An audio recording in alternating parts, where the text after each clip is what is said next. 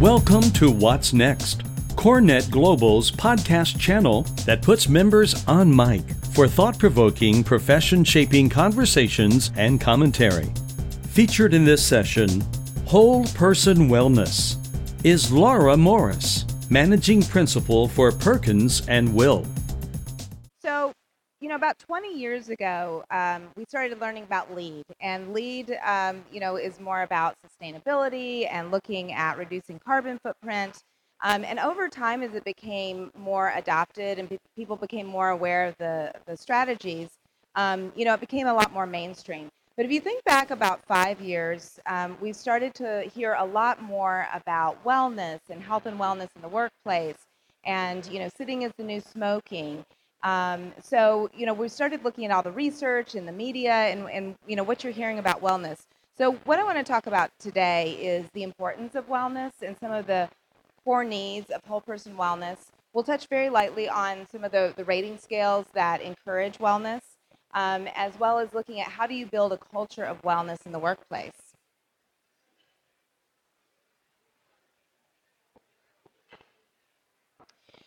So, whole person wellness is really a holistic way of assessing um, an occupant's health that addresses the physical, the mental, the spiritual, and the emotional components that helps to maximize human potential.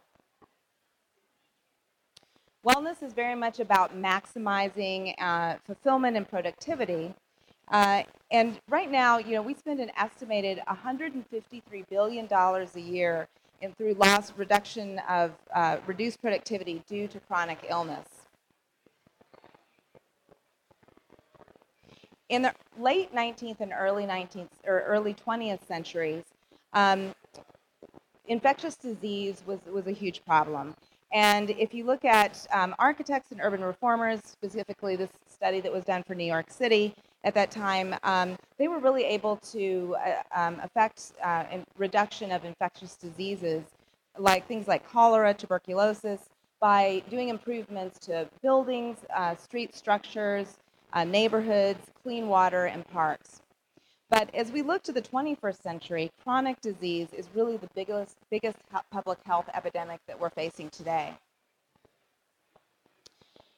Today's physical inactivity and unhealthy diets are really second only to none to tobacco and the main cause to premature death. So we have issues with heart disease, memory loss, stroke, cancer, obesity, and diabetes, which are all chronic disease, uh, chronic diseases are being affected by that. So, um, you know, there's a lot of evidence and research that's being done that talks about um, architectural and urban design strategies that can increase, help to increase activity and promote healthier eating habits.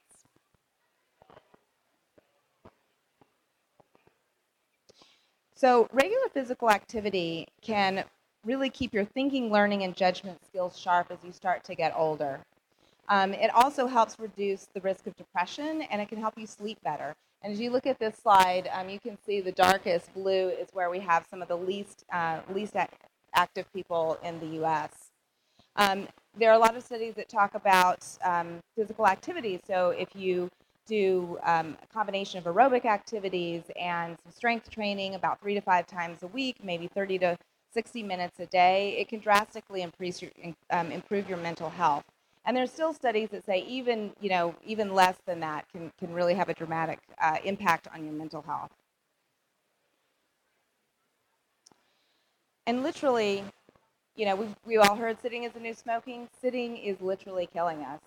Um, a study published by the American Journal of Epidemiology by the American Cancer Society in 2010 found that um, if an employee is sitting more than six hours a day, they are 90% more likely to die premature death than an active coworker.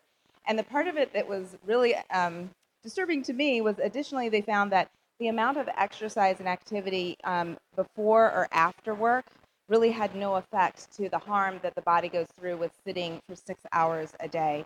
So, you know, that leads us to think, you know, everybody hears a lot about choice in the workplace and being able to get up and go around. And of course, that stand desks and treadmill desks have become more prevalent. So I think we really need to think about that, you know, how much, how active we are within the workplace and how much we're moving around. So we know from our work life that we often feel exhausted. I'm sure a lot of you, especially after going to a conference like this, feel this way. Um, but you know, 59% of workers report feeling physically exhausted and emotionally drained from work, um, and they feel a lack of meaning and purpose in their lives. Um, I mean, I feel like we just we all feel like we're overworked. So why are these statistics so important?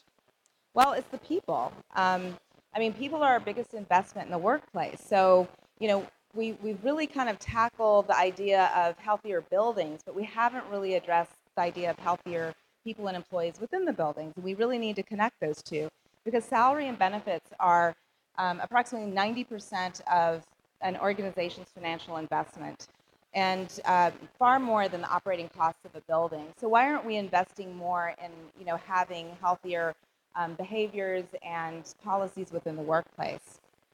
Um, and you know, wellness and wellness policies are also a way that we could really show employees that, that they're valued. And right now, I mean, you know, health and wellness, everybody wears Fitbits. It's, you know, it's, it's totally on the rise. It's one of the biggest industries. And employees are also becoming much more aware. I, I have a lot of clients right now where the employees are saying, hey, I really want a sit-stand desk, even if it's, you know, the Varidesk that you put on the desk. You know, I just, I want something um, so employees are asking for this. They're becoming much more knowledgeable and aware. And why this is so important, if you really think about it, I mean, as human beings, we are spending 90% of the day inside. I mean, inside. If you think about, you know, ancestors, they, they lived outside. We didn't really live in buildings. Um, but now we're spending 90% of our day inside, and over 30% of that time is really spent at the workplace. So then why isn't the workplace a better and healthier place to be. Um, the World Health Organization states that uh, 20% of an individual's health, stat, uh, health status is a direct result of the quality of their environment. And healthy spaces should really be adaptable and offer choice. Um, there's a study that shown, uh, showed a lot of people who were um, used uh, sit-stand desks for a period of four weeks. And the results of that study reported they reported feeling more comfortable, energized, healthier, happier, less stressed, and more focused on productivity. So adaptability is really critical in creating a healthy work environment. And you know, there are a lot of strategies and things that we can do for that. So some of the healthy um, design strategies that you know we talk about a lot today. I'm sure a lot of you have heard about active design. I mean, we're trying to build you know, uh, monumental stairs that connect floors and make it more attractive to use the stairs instead of the elevator. Um, we're, we talk a lot about material health, so we really need to think about what are the materials that we have around us um, and, you know, that go into the furniture and the fabrics, um, as well as the building materials. Um, access to daylight and views. I mean, I, I still have clients in Washington, D.C. that say, well, we want perimeter offices, but they are really much more open to having whole glass fronts so you can get you know, light all the way in, but even strategies like this where you put your community cafe on the window, just something to allow people to have choice and have more access to daylight and views. Um, also access to healthier food options and snacks, water quality, acoustic comfort, as well as environmental control. So what is the return on investment? Um, I mean, the, the built environment has a huge impact on our health and well-being and happiness. And this ultimately also, um, uh, also affects our productivity. So when we really invest in people and the, in the um, protocols and the behaviors that we have within the workplace, you can increase productivity, lower the healthcare costs, reduce absenteeism, and really increase engagement. So um, there's an article that this is based on where they were able to look at um, several different strategies and come up with a methodology to blend it and determine that with um, healthier strategies like this and wellness programs, you can increase productivity by about 5%. And some of these are one, some of the ones we talked about, the active design and improved, uh, improved acoustic comfort and access to daylight. So what are the rating systems that really help to encourage this? Um, some of these you're familiar with, some you may not be. Um, many of these are really based on sustainability, and they're more similar to LEED, which I think most people, you know, it's pretty mainstream now. Um, Living Building Challenge, Green Globes, um, Envision is more about infrastructure sustainability. Uh, RELi is more about resiliency. But let's talk a little bit about LEED well and Fitwell, because I, I, know there are a lot of things at this conference that are, there's already been um, a session on Fitwell. Um, LEED has been done to death over the years at this conference. Um, you know, people are talking about well. So, you know, how do those three compare? So taking just a moment to kind of look at this high level, and I do have a takeaway for anybody who wants it afterwards, and this is a lot more detail on the side-by-side comparison of these, and I'm just going to touch on some high, high points. Um, but basically, for LEED, we're currently in version 4. It was launched in 1998 uh, by the U.S. Green Building Council. So its main focus is really about reduction of resources, reducing your carbon footprint. It's very focused on building, so you know having the green building um, strategies around the building. Um, whereas Well, which was launched in 2013 by Delos, um, it is really looks at a more holistic approach. So all of all three of these actually have overlapping strategies. So there are a lot of the environmental and sustainable components that really support and affect the well and Fitwell. But the well and the Fitwell are much more about the occupant health, whereas the LEED is about sustainability. So when you think about well, it's very much looking not only at the physical, but at the mental, emotional, and the spiritual components. Um, whereas Fitwell is it's similar, but it's much more about um, increased activity and nutrition. And FitWell was launched in 2016. It's relatively new, but it's gaining huge amount of traction because it's simple, it's less expensive, and it has some great results. And you can also do it portfolio wide. Um, Fitwell was um, developed by the Center for Disease Control and the GSA with a lot of partners um, that helped to contribute to that. Uh, the documentation differentiation. Um, so those of you who have had, you know, worked uh, on a LEED project, you know that LEED has a huge amount of documentation. It can be very expensive. Um, and what that means is you usually have to have a LEED AP to do the documentation. Um, about 50% of that is either the, the architect or your outside consultant that is doing most of the documentation. And then uh, 25% with the, with the consultants and about 25% from a GC. Whereas well, I would say that's a little more medium documentation. And the interesting thing there is with well, about 40% of it is the owner. Another 40% is the architect or the consultant, and usually you want to have a well AP for that. And getting your, your well AP is similar to an exam that you have for the LEED AP. Um, and then another 20% is consultants. And then FitWell is the least amount of documentation, and it's online and it's very simple. Um, and they have a lot more flexibility. And the, the great thing about um, Fitwell is that you can, uh, the owner can do it 100% themselves. Um, it's, it's pretty easy to become a LEED, uh, uh, or sorry, a Fitwell ambassador.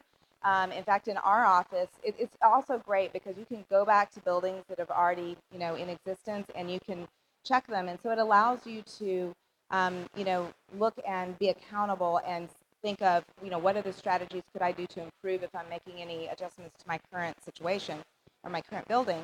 Um, but for instance, in our office, our office manager wanted to do the documentation, and so he became a Fitwell ambassador, and, and he's done all of our documentation. So that's really great. And then when you think about the cost, because you know a lot of people have stopped wanting to get LEED certified just because it really is a huge cost for the documentation, and some of the extra things that you have to do during construction. Um, and right now with version 4, uh, the cost for registration is usually between about two and $5,000. And then the cost for actual um, um, loading and documentation, so if you're paying the architect or an outside consultant, can be anywhere from about 45000 to about 95 or $100,000. I mean, it, it, can be up there. And that's a combination of the consultants and the architecture component. Um, whereas Well, Well is um, well is a sliding scale. So you can go onto the website and you they have a cost calculator that helps you understand what the registration fee will be. But the minimum is really about $10,000, and that would be for a small project. And then um, we've only done a couple of well projects thus far, so we're still gathering data. But we're finding that, it, that the documentation cost is, uh, is comparable to, to LEED. Um, on the other hand, you've got Fitwell, and I'm not trying to sell Fitwell, but it is, you know, an easier, more streamlined, less expensive. Um, Fitwell, the, the registration is about $500, and the documentation upload cost is about $6,000. So you're talking about $6,500 to do that.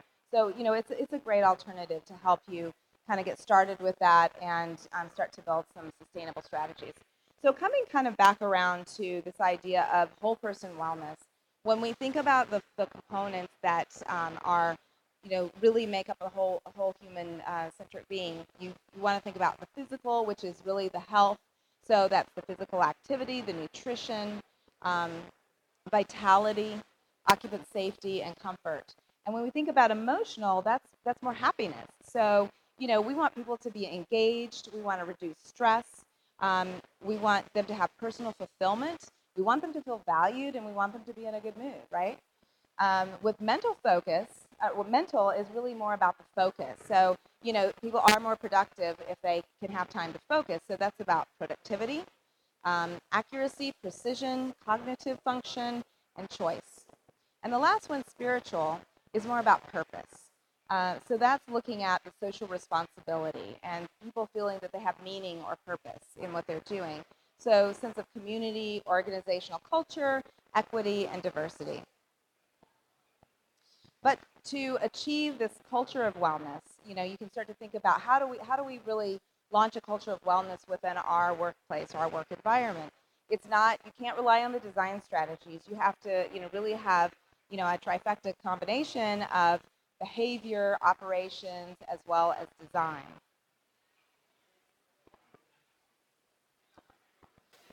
So right now, about 49% of U.S.-based companies say that health and productivity programs are essential to their essential to their um, company's strategy. And in, by 2020, um, this, there are studies that say we can expect um, almost 99% of employers to be offering some sort of health improvement and wellness programs. So it's definitely on the rise. It's something we need to be thinking about. But you know, it doesn't have to cost a lot of money. It doesn't have to be that difficult. So these are just like I'm going to touch on six really quick strategies that you could implement today within your your company, and there's so many more that you could do.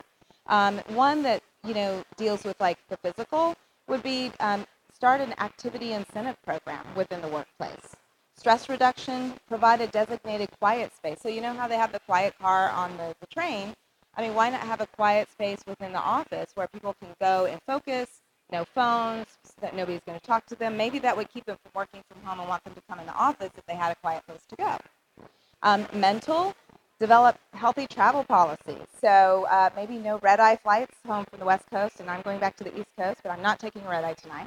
Um, or you know policies like uh, maybe no no uh, company email between 10 p.m. and 5 a.m. something like that. Um, a couple of others for engagement. You know these are super simple. Uh, adopt a regular cleaning schedule for refrigerators. For nutrition, provide healthy snacks, fresh fruit and vegetables to employees.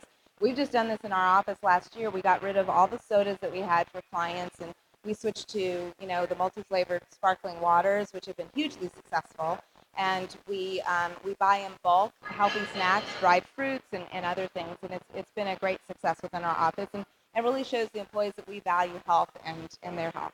And then the last one, emotional. So, you know, the more people understand things, um, the more they're apt to adopt them, and that's also part of the change management process.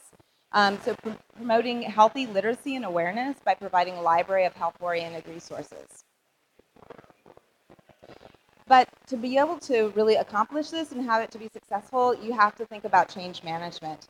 Um, design solutions can't change culture without the support of leadership and changes to operational protocols. So employees really have to understand, you know, that you value them and you know this is important and you value their health and why you know why are you um, putting the protocols in place and how is it going to change the, the office and how is it going to benefit them so as you start to think about building a culture of wellness within your workplace, be thoughtful. Select um, health impact categories that really benefit your employees and then align with office culture because they've got to be things that are right for you. That's it. Let's get well together. Thank you.